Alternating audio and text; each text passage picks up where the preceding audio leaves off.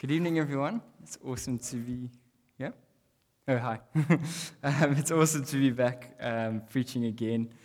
It's interesting because uh, when Bevan and I were talking about a series that we're going to finish off on and um, kind of spend the last few weeks of the year looking forward to, I still, don't, I still don't know where we're going to be next year. And so, kind of was thinking, you know, what's on my heart that if I had to leave you guys with, this would be something that um, you guys would get, you know, that the, the thing that I'd want to leave you guys with. And um, over the last few few weeks and, and months, I've been wrestling with a bunch of things, and in my thesis particularly, uh, this was something that came up a few times and something that I wrestled with, and so I wanted to share with you guys this evening.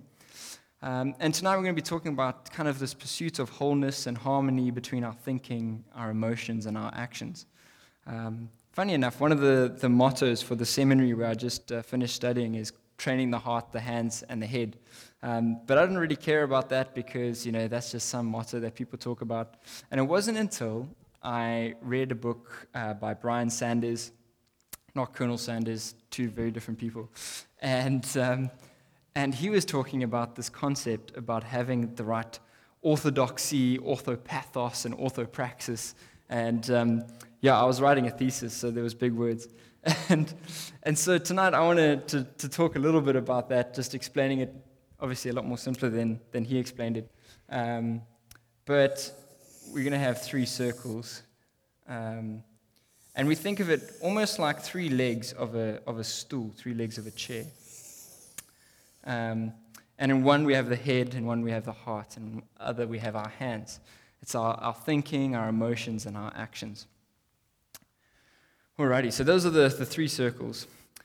I think one of the things that, that really frustrates me the most is when I see disharmony in, in these things in other people. And I want to say before we get into this evening, um, you could be thinking or hearing some of the examples or things for tonight and go, Yo, I really know someone who needs to hear that.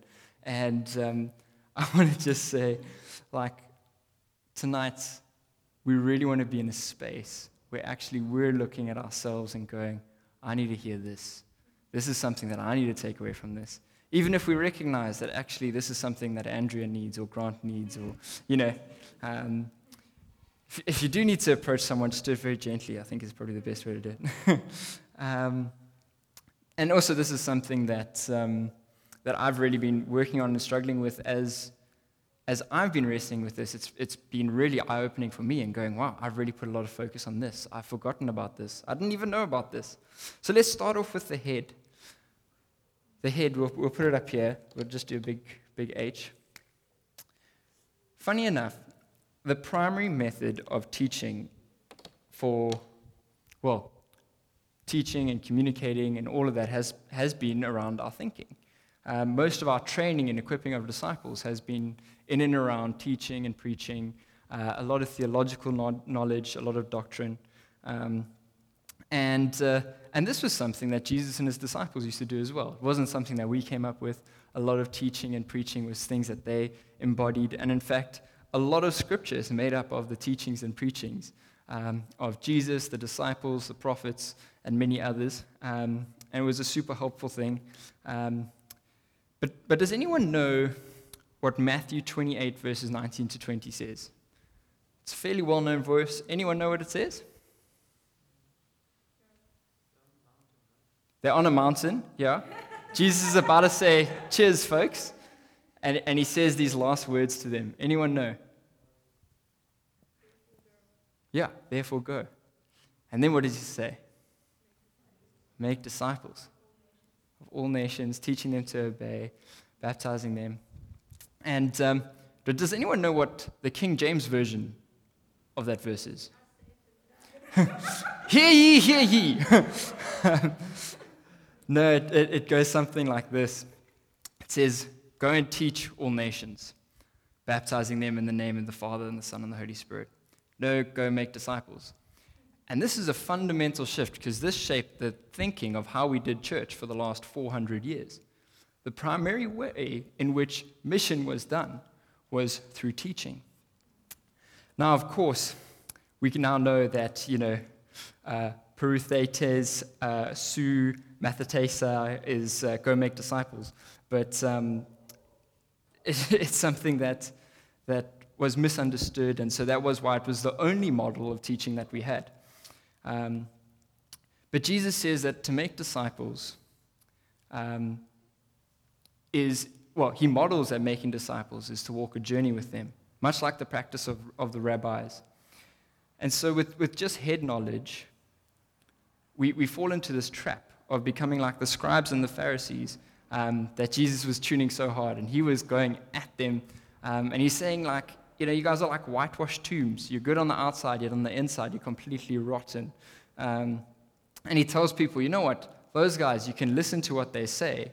You know, their doctrine is really good, but please don't live like they do. Please don't do what they do. And so there's this, this difficulty that we have that teaching is one of the most incredible things. And in fact, every time I'm listening to teaching, every time I'm engaging with the word, um, Mike, when you came up to, to share just how, how God had been growing your knowledge in this time, I was so excited because that is something that God delights. In Joshua 1, um, he says to, to Joshua, who's a young um, leader of the Israelite nation, and he tells him to meditate, meditate on the, the law day and night. Um, just to have it constantly like written on his foreheads, on his palm, like on his arms, over his doorposts, everything is like knowledge of God and this truth is so important. Hold on to it, grow in it, learn from it. Um, but then when we, when we also just focus on that, then we become people who others go, listen to what they say, but not what they do. And I know for myself, I've been in an academic institution discussing a lot of theological things. And when I get into discussions with people, um, my, my heart and hands suddenly leave the building. And the, the way in which I'm suddenly discussing, I've realized, man, this is not at all like how Jesus was discussing these things with people. And, um, and it's a big challenge for myself. And so, things with the head that we, we're encouraged with is from Romans 12, verses 1, where it says, um, you know, do not, or verses 2, do not conform to the, the patterns of this world, but uh, be transformed by the renewing of your minds. Um, Ephesians 4 uh, was one that I was reading the other day with, with the youth, and it's, it's in a similar vein. Um, oh, yeah, Tina, I've lost it. and um, he's talking about, you know, how do we live? How do we uh, go about living as children of the life? Uh, light. Um, and Ephesians 4 is, verse 23, is being made new in the attitude of your minds. Um, and here he's talking about putting aside the old self, putting on the new self. And there's this idea of the attitude of our minds, the, the thinking patterns that we're having being changed, being different from the world. And there's a strong call to this. Then we move on to the heart, which I'm going to, instead of putting a H for head, I'm just going to put a little heart for okay, and um, this is actually, let's move on to the hands, because um, this one's a little confusing, and I'll explain to it in a second. Um, I'm such an artist, it's incredible. Um, it, it, looks like a flower for sure, yeah. Um, I kind of looked at that and I was like, my word, that is terrible. But this is, this is something that we spoke about a lot when we were going through James, and is fairly straightforward. Um, you know, faith without deeds is dead. If we say that we believe something, but we go and not do that thing, um, then we're like, you know, someone who's looked in a mirror, completely forget who we are, what we're doing, uh, what's going on. And um, yeah, it's one of the biggest concerns. I was doing a lot of research into, you know, the church in the 21st century, and one of the biggest concerns that many scholars had was a consumer based Christianity. We come, we listen, we receive, and then we go. It was this faith without any actions, a faith that requires nothing of me, something where I can passively come and grow my head knowledge, but it doesn't act, look anything like this. Um, and we see this in, in many examples. For myself, I really struggled with this during lockdown, where I was in a space where I was like, I just, I don't know what to do. and so I just consumed. Um, Neil Cole, one of the guys who I really enjoy listening to some of his thinking and, and, and that sort of stuff, He's, he describes how we educated beyond our obedience. And Jesus calls us, calls us saying that if we love him, we'll obey his commands. being edu- educated beyond our obedience. I think one of the biggest things that I've struggled with um, for a long time is, is not that I don't know what I need to do with my faith, it's that I struggle to do what I already know that I must do. And so it was a bit difficult when I was in seminary and I was learning more stuff about things that I need to be doing and thinking and, and being. Um, but I was still struggling with the first stuff that I was being taught. Francis Chan speaks famously into this, and he says that when he asks his daughter to clean her room, he expects her to go off and clean it. If, in fact, she comes back in three hours' time and says, I've memorized what you've asked me to do, I must clean my room, but hasn't done it, she's still been disobedient. See, so often it's this, this disconnect between what is it that we're thinking and that we know about Christ and that which we're doing. And um, one of the, the craziest parts about this is, is that with, with just action, with, with head without action, we, we become people that, you know, um, do what they say but don't do what they do. When we just become people of action, we become like a steam train with no, no rails, and it just is flying in any which direction. There's no, there's no truth or thinking behind that which they're doing. I know for me, this tends to be something that gets me into trouble a lot. I don't know if you guys have ever done that test where there's about 15 questions. You come in, you sit down, and you're told this is going to be a really important test. It's going to be like 15% or 20% of your term mark, and it's, it's about listening and following instructions. Now, I remember being in LO in grade 11 or 12, um, one of those classes where you just come in and then sometimes you have to do stuff, and other times you just told stories. And that's what it felt like for me, anyways. And then one day we get this test, we come in, and the first question on the test is read through the following questions, and then at the end you can begin answering them. And the test is about, you know, can you follow instructions? And if we don't do this, we're going to do really badly. And then it lists the next question, and it goes, you know, uh, write your name and surname on the top of the page with today's date, and then rule a line underneath it. The next question is, write down the alphabet A, B, C, D, E, F, G, da, da, da, da. The next one is write down the number of some maths equation or whatever, and it's starting to get a little bit trickier. Then there's like a really funny one where you have to get up, run around your chair, and sit back down. You're like, how are they going to mark that? But, anyways, teachers watching, I know I have to, to do this. The next one is, is shout out some phrase really loudly. And at this point, I'm looking around, and everyone's looking at me as I'm busy running around my chair and everything. Eventually, I finish this test, and I get to the last question, and it says, well done on reading all the questions, like in question one. What we really want you to do is not answer any of these questions, but in fact, just follow question one and number two, where you read through, write your name, surname, and date, and underline. For those of the people who understood what they needed to do and read that first, they were laughing at all the other people busy shouting and running around their chairs and uh, making an absolute fool of themselves. For me, who, who was still thinking this was going to be 20% of my term mark, I was sitting there dreading everything like, what have I done? Um, and um, and that's, that's a little bit what happens when we just roll in with action without having the understanding of what it is that we're meant to be doing. Needless to say, I was not very good at following instructions and uh, completely disregarded the whole of question one. Then we move on to the heart. Now, the heart is the one that causes most people um, just a, a, chance to pause, and it's probably the one that's the most underrated of them all. And, uh, and I think it, these two interplays are something that's debated a lot, you know. So um, with, with Paul, he talks about, you know, it's by your faith that you've been saved, not by works. And so we, we, we have a lot of things about like making sure that our faith is good. And, and a lot of that has been thought of in our heads, like I explained earlier, We're, getting our right teaching and our right doctrine. Um, but James argues that faith without deeds is dead. And so there's this apparent tension that's, that's over here. And we've, we've dealt with that before by realizing that the faith that Paul's talking about is not necessarily the, at, at odds with the faith that James is talking about. And so that's why these two get a lot of head, uh, headspace. But this one, this one's a little bit different. And this is your, your orthopathos. It is the way in which you do the things, it's the emotions behind how you do these things. Have any of you guys ever been at a, at a, a school camp or at a cafeteria and you're waiting in line for food and you just know you can smell this food's going to be amazing. And you get to the front of the line, and the person is having the time of their life. They are so stoked to be serving you.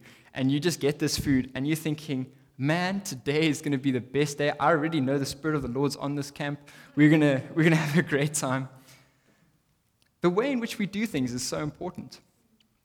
I really have been struck by 1 Corinthians 13, which speaks into, um, into love. And it's, it's the one that's spoken at a lot of marriages and weddings, um, and rightly so. It's very good. Um, but it talks about this, this dynamic of how we can have these two things really, really good, but without love, it's meaningless. That's a little bit of a spoiler, I'm sorry. But it goes 1 Corinthians 13, verse 1 If I speak in the tongues of men and of angels, but have not love, I am only a resounding gong or a clanging cymbal. That's some really impressive actions that you can have there. If I have the gift of prophecy and can fathom all mysteries and all knowledge, and I have a faith that can move mountains, but have not love, I am nothing. It's a little bit of the head if I possess all knowledge. If I give all I possess to the poor and surrender my body to the flames, but have not love, I gain nothing. And it talks about what love is. Love is patient, love is kind, does not envy. And, and this is the crux of it. We could be getting this stuff so right, but the way in which we're doing those things ends up with us undoing all that we've tried to achieve.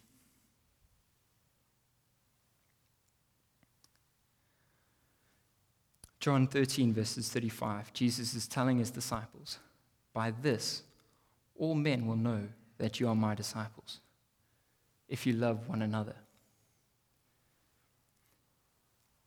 And so we have this dynamic, this interplay and I'm not saying that any of these things are unimportant. In fact, all three of these things are extremely important. If we just have the head, then we are those thinkers, those Pharisees, and those scribes. If we just have those hands, we are streamrolling into unknown territories, is causing a lot of pain and harm. If we just have the heart, then we're really well meaning, but actually have no impact in that which we're doing. If we have two of these, so this magical zone over here, if we have our head and our heart, but we don't have actions, we become dreamers.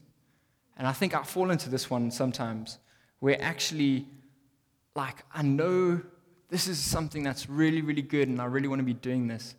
And I'd have such a good heart behind it. I'm like, yo, I really want to see the kingdom of heaven coming and bringing joy to these people. And if, if God was here right now, I know that there would be freedom, and it's out of a place of compassion, and God's moving my heart and my mind. But if it doesn't lead to action, then I've just been dreaming. If I have my head and my hands, but I do not have my heart, then it's that whole idea of when hurt, helping hurts. Oh, that whole, that whole idea of, no, no, no, that's not the helping us, that's helping us. This is, this is the whole idea of, of doing things in a way that, that actually brings about harm, even though we're doing the right things. And you see it when, for myself, I, I get asked to do something and um, my heart's just not in it. And I end up doing it, but the end result is that actually, yeah, it's not coming across at love. It's causing more harm than good. One of the, the biggest examples that I've really struggled when I've had um, these two right, but not this, is, is that the people who I'm dealing with end up feeling excluded, pushed away, insignificant. And instead of winning them over into these things, I found out that I'm excluding them. And so that's this one over here. And so we have the dreamers, we have the excluders in a sense, yeah. And then this one here, we, we kind of have the when helping hurts, that whole idea of, you know, we, we're doing things in a really good way, but we don't know how it is that we actually need to help the people that we're wanting to help. We don't know how it is um, that, that actually can bring around real change and support for these people. And so we have these three dynamics. And over the next series, what we're going to look at is is what happens when something's going wrong here? How do we deal with that? Bevan's going to be dealing with that next week. Then we're going to be looking at what happens when something goes wrong here in our hearts. How do we deal with that? And when something goes wrong here, the lack of action, how do we deal with that? But I want to really impress on you guys tonight and for you guys to really take note that actually all three of these things are vitally important for us if we're wanting to live out of a place of harmony. We don't want to be people who are whitewashed tombs, who, when people look at us, they go, do what they say, but don't do what they do. really, that's, that's terrifying. We don't want to be people who come steamrolling in and everyone goes, What is this guy actually doing? Like, he's just hurting everyone in his way. Or we don't want to be people who, who just mean really well, have massive hearts and love, but in the end are not actually impacting anything around them and the world passes them by. The opportunities and calling that God has on their life lays just lying to one side. And the contribution that they have as a, as a body of Christ, as a member of the body of Christ, is just sitting on the side. We don't want to become dreamers, people who can think up and plan all these really great things, but then at the end of the day, when it comes down to it, we've not really done anything. We don't want to be the people who, in, in our zeal to win people over, do it in the wrong way and, and so find ourselves excluding them. Find ourselves in a place where actually we're not representing Christ. Christ could very well have come and, and decided to defeat the enemy the way that the enemy was defeating us. You know, with lots of cruelty and anger, massive displays of, of, of power over the other. But instead, he came and he undermined what was happening to us through, the, through evil. And by an audacious act of love, won us over. And that's the example he calls us to follow. And of course, we want to make sure that we have the head knowledge that we're doing the things that are right. We don't want to be caught up blindly following things um, that are not important or, or, or blindly following things that are just untrue. It's why it is important for us to be questioning our theology, for us to be wrestling with those things. And it's why it's amazing that when we find time to really engage with Scripture and align our minds with God, we, we do discover incredible things about Him and His kingdom. And it does, it impacts. I'm going to finish off um, just with saying that as we look forward to this series, not to worry, not to, to kind of think, flip, I'm sitting over here don't have any of these things going for me. Um, this is something that God does in us as we submit to Him. This is something that God does in us as we submit to Him. In our thinking, in our doing, in our feeling, the more we submit to Him, we find Him there.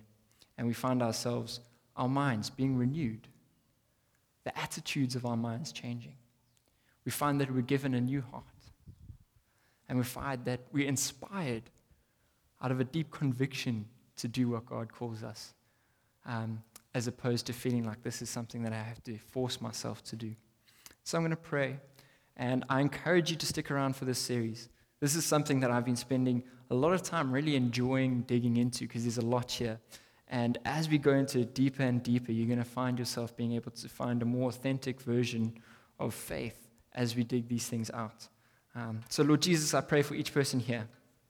I pray that, yeah, as we wrestle with this dynamic between our, our hearts, our minds, and our actions, that, yeah, you would be filling us with just a longing to be living in harmony with all these parts of us so that we can live in harmony with you and with each other.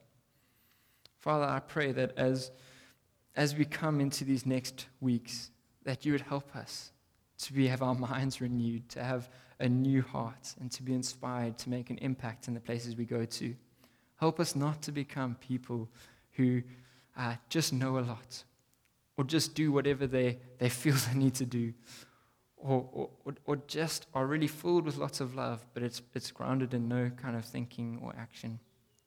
Help us not to become dreamers or excluders or to be unhelpful uh, in our helping. And Father, I, I pray that you bless each person here to be filled with your Spirit, to be encouraged and renewed, uh, to daily walk with you. In the name of Jesus, amen. Thank you all for coming. I'm super excited about this series. I think we're going to learn a lot. I think we're going to be challenged in a lot of ways. Um, I encourage you guys from here because we don't want to just sit and listen and then not really think. Some homework for you is to kind of think which ones of these spaces do we find ourselves in? Which one of these things do we find? Flip, I need to learn how to do more of the action part, this weird hand flower. I need to learn how to get my thinking right. Or actually, I've really done a lot of work here, but my heart is just in complete um, chaos. And so think about it. Maybe, maybe you're in one of these ones. Um, but I often find that as we go through life, there's things that are pulling us out of the different circles. And we have to be really aware of how to make sure that we're constantly staying in this middle bit where our head, our heart, and our hands are all on, on the right track for Jesus. Awesome. Thank you all.